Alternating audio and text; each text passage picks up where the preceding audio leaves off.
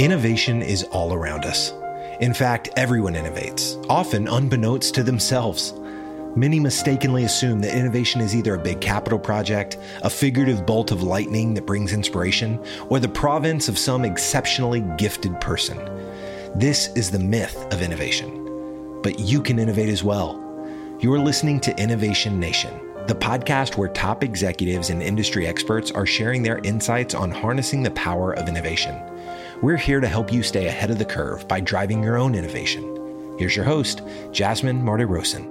Welcome to Tuesday at Innovation Nation. Our guest today is Bracken Darrell, who's the CEO of Logitech. He joins us from uh, Silicon Valley, though the company is also headquartered in Lausanne, Switzerland. Welcome, Bracken. How are you doing today? Just fantastic. It's so nice to be here with you. Well, we appreciate your joining us. And uh, Logitech has done tremendous amounts of innovations in both product development and also areas of sustainability. Can you share what drives the innovation, how you approach it within the organization? Well, I mean, I'll make a, a somewhat long story medium size. You know, we're we uh, we really approach it two ways. I would say, if you're going to really summarize, the first is through design, and design is not decorating stuff at the end of the process. It's really trying to find things that are super desirable for users based on deep understanding of what they're all about and then figuring out what's feasible from a technology standpoint and what's what makes sense from a, an, an, economic standpoint. But always leading with understanding the user and building things that we we try to build things that, that the users really love. I see two things because that's the first, but the second one is we're very we're underneath uh, underneath that beautiful uh, facade which is not really a facade. But underneath the exterior, our, our design is probably a little more centered than most companies on engineering because we really do try to unlock the power of engineering through our design. So it's a, uh, it's a combination. So we, we are exploring new new technologies that can help us push the limits on what users want all the time. So how do you drive that design innovation? Like do you do it in consultation with customers or akin to Apple where it's really done in back office? Kind of innovate from within. For instance, Apple is dr- driven historically during the Steve Jobs time by Japanese philosophy of simplicity. What's guiding you in that innovation? We have uh, we have princ- we have our own principles of design, and they're very user centered, but they're but they're design principles. So, for example, the first thing is we always want to have one big idea, and then we want then that's that's number one. That might sound simple, but we could talk more about it. Second would be we, we, we want the design to have a soul. And what does that mean? It has some central uh, differentiating identity that expresses itself through every layer of the experience. So, and I could go through more. It also should be just brutally simple. You know, we, we work to get things minimal to a level that is really brutal, where we make, you know, our whole principle is, you know, we should be constantly trying to remove steps. So those design principles are really owned by uh, a company and, and led by my head of design and then pushed through our design organization through everything we do, all, especially all the products experience we bring to market. Wonderful. So you've come to the public attention with all the work you've done in the area of sustainability, and there's a lot of social good that has come out of it, from beach cleanup in California to carbon-related projects to extra days for volunteering. What's the inspiration for that, and how do you use that to connect with the organization's self-renewal and innovation? Yeah, I mean, the, the our our social responsibility is really it goes back for the most part to our values. There are two values in particular that we we, we officially named them this year, but you know I would say they've kind of flowed through the company for a long time. One one earlier than the other. The first one is helping save the planet. You know, we're, we're we've been focused on environmental responsibility early on, but especially since about 2008 or 9. I think we published our first sustainability report about 2009. And since then, we've really been working at it. We, we're working at uh, renewable fuel sources and and uh, just every element of trying to remove things that could go into the environment, either carbon or plastic. And and so this is a fundamental value. This, the other fundamental value we've called out is equality, which which is really social justice and diversity, equity, inclusion, and, and belonging, which is a new thing that, we should be adding to that. So we really this this is kind of a, a new, very explicit value. We always were strong on, you know, making sure that we, we try to be fair and gender and, and, and create diversity, but you know, post George Floyd, we just declared that it's it's going to be a fundamental value because it should be a fundamental right. So those are two, and then the others are really much more employee driven. You know, and they bring us areas that they're really passionate about, and we love for people to have things they're passionate about all over the world. And so we they just run with things when they find something local that they believe in.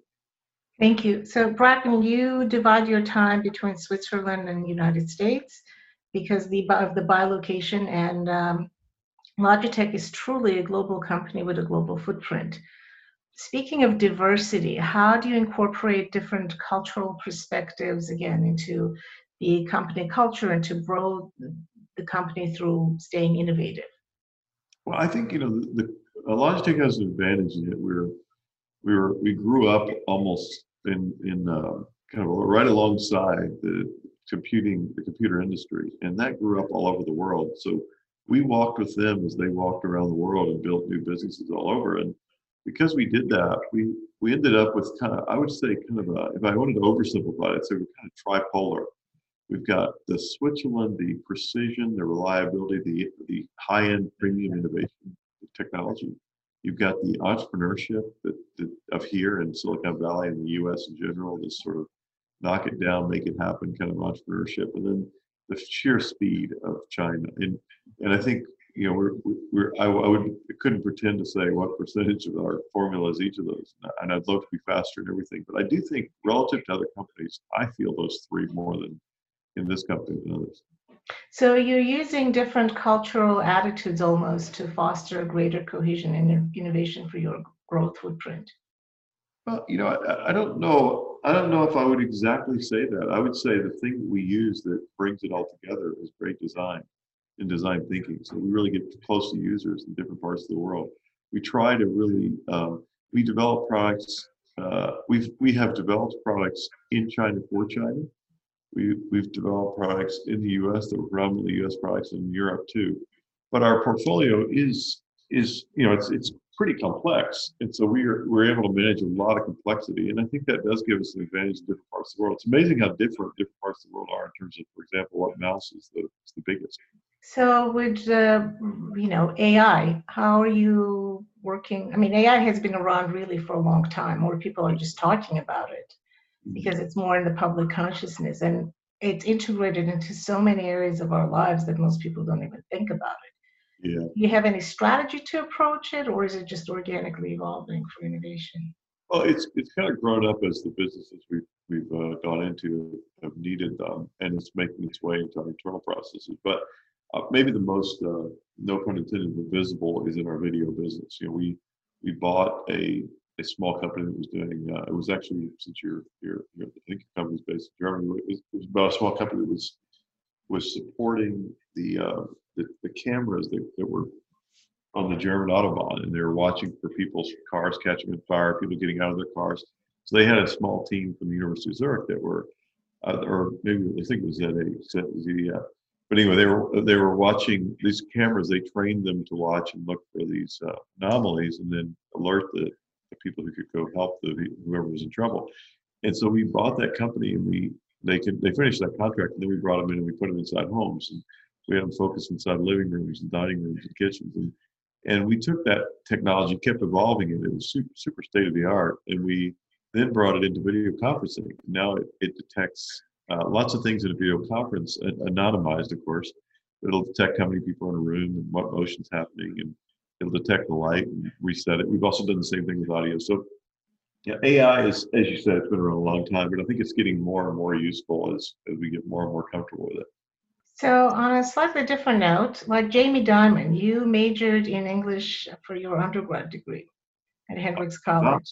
I did not know Jamie Dimon majored in English. Yes, he did too. And just like you, he went to Harvard Business School. So well, you know, that's a funny story. I met Jamie Dimon at Harvard Business School. He, he, would not remember, nor does he know anything about me. But I was in my an HBS class, and Jamie Dimon was brought in by one of my professors to speak. But he was not the speaker. He, it was his boss, a guy named Andrew Weill or Andy Weill, who uh, was the famous, uh, another very famous guy in the financial services yeah. industry. And they, right? Yeah, yeah, exactly. And and they spoke, and, and I made a, a, very stupid comment, and they were both, especially Andy Weill, was so generous. But I always thought Jamie Dimon was uh, was really cool back then. So and he's still cool. Well, he's arguably the most prominent banker in the U.S. today. Jasmine, now I realize how cool he really is. He was an English major.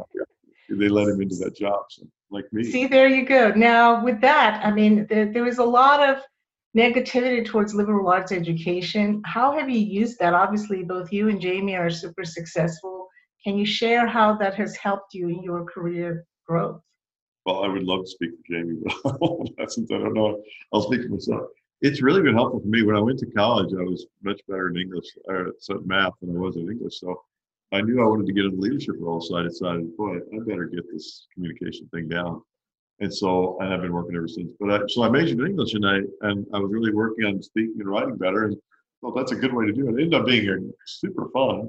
But then I took enough uh, accounting and economics to get a, a, you know job coming out of school because that was also part of my game plan. So I went into public accounting right out of school, which is I think I was the only English major in the public accounting industry the year that I graduated. I may still be the only one that ever did.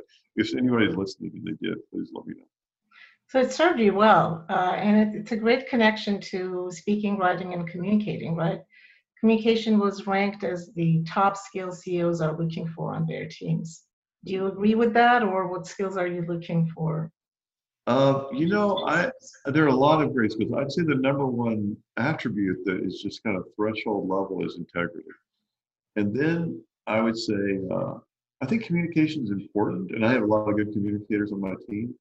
I think I think uh, there, there are other things that I would say. I, I think passion, you know, really caring about something. Uh, it, it, it, it's usually people, but it can also be about some impact in the world. I think that's a game changer, you know. And then communication is the way you translate your passion or the way you translate a good idea. So, so communication is important, but I would say it's just it's the it's the megaphone. Excellent. Now you mentioned integrity a second ago, right? Yeah. It, it's interesting. I recall writing on one performance review years ago that how do you measure integrity on a scale? You either have it or you don't. Yeah. Thoughts on grading integrity? Uh, yeah, I mean, I do think it's a, it's binary. I mean, it's either it's zero and one. You know, yeah. integrity is I do think there are people who do things that other people would interpret as not having integrity, but they do it without understanding what they're doing. Now, I don't want to make excuses for that, but I, but I think that's why education is so important. I think in this world, for example, of uh, with Black Lives Matter, with you know, diversity and inclusion, I think we have such an education job ahead of us. We're we're all committing, you know, microaggressions and not being good allies and all those things that we don't. Many of us don't realize what we're doing, and and uh, some do, but vast majority don't. And education can solve that very quickly. And you put the average person who's got a big heart and has integrity uh, in front of the right information, and they will change quickly. And we and I see it. Yeah, you're raising very important issues. Sometimes we're all oblivious, right, to the privilege we may have that we take for granted. Big time, a hundred percent. You know, I think it's one of those things that is a uh, an average white male in in the world uh, at least in America. You know, no matter how much you grew up with or didn't, you did have enormous advantages versus almost every other, actually every other group. And so I'll just focus on that that that that group right there. I mean, you know, it's nobody taught most of us that we were given all this privilege. I mean, you could say, "Gosh, we should have realized it," but many of us didn't. So I think it's it's really important that we make up for lost time. You know, and and uh, we can do it. And everybody's on their way now. I think there's a lot of momentum to make sure that people are getting trained. And I'm not Pollyanna about it. I think it's going to be hard work, and there will be two steps forward and one step back, and and there will be other things, bad things that happen. But we've just got to, by sheer force, line up the plans and execute. So I'm hearing you say we have to be intentional about it. Very. I'm not sure there are two more important things right now in the world than and uh, this one will probably get somebody to send you a letter and hmm. ask ask to edit your next guest's choices. But Go ahead. I'm not sure there are two more important things in the world than saving the planet, so that those who who were born after you know after we did, sometimes long after we did, are are able to to live healthy in a healthy way on it, and then making sure that we unlock the incredible power of every individual, which is why diversity, equity, inclusion, and belonging are so critical. But it's critical to unlock it in everybody, regardless of who they are. And I think that those are the two like fundamental things that we need to really nail. I actually agree with you a hundred percent, especially if you take a long-term view for the future. Like, what planet are we leaving for our descendants, for generations that will follow us? How are we treating people? Now, a lot of the time, all the negativity happens because of kind of separation. People are divorced from the idea of feeling the impact of what they're doing, or for that matter, failing to do, and what impact it has. How do you increase the sensitivity? How do you sensitize people more so everybody feels more empowered individually to do their part and take responsibility? You know, it's a it's it's interesting. I mean, I think there's a whole bunch of answers to that question. I think the first one is education because once you realize that you know it first of all you know we're not a we're not a, a, a world of individuals we're a collective organism you know we're operating together in a in a way that we don't we take for granted but you know, actually, you know, it's really interesting. You know, when you look at an ant hill, you sort of see a bunch of ants somehow somehow communicating and carrying stuff back and forth, and you sort of see them as this thing that's made up of a bunch of individuals. When you see another human, you see a completely different person than yourself. You don't see something that looks exactly like you from afar. And I think we're actually much more like ants than we think. We're we're an organism, you know, and when we work well together, magic happens and when we, when we work well together doing bad things, horror happens. And we work well together to solve problems, we can solve almost anything. And so I think, you know, education is a piece of it. I think the uh, giving people uh, believe, if you're a leader, you know, like putting yourself out there and just being honest about what you're, where you are on this, how, you know, you know, vulnerability is becoming like a, uh, the, the new, the new cool thing to be. But you know, just being honest, being very, very authentic about it because some of these topics are really hard to talk about if you've never talked about them much before. And you need to be comfortable screwing up, you know, making mistakes and having people call you out on it and apologizing and, and trying to make up for it and then correcting yourself. And, you know, we just all need to get comfortable with these, uh, what are, you know, hard conversations in the beginning, but they become easier. And once they're easy, you can really solve the problems. You're absolutely right. and so education is totally critical to bringing awareness, and also you're right, stepping out of the comfort level. Right? Are these walls that people build around themselves, sometimes without even trying to break those walls? And how do you foster breakdown of the silos organizationally, even on those matters? You know, it's, a, it's an interesting analogy, you know, because I, I sort of think if you think about it, um, we're the master wall builders you know human beings are. We we're born completely free of any trace of uh, bias or or anything. We feel connected probably to the air around us.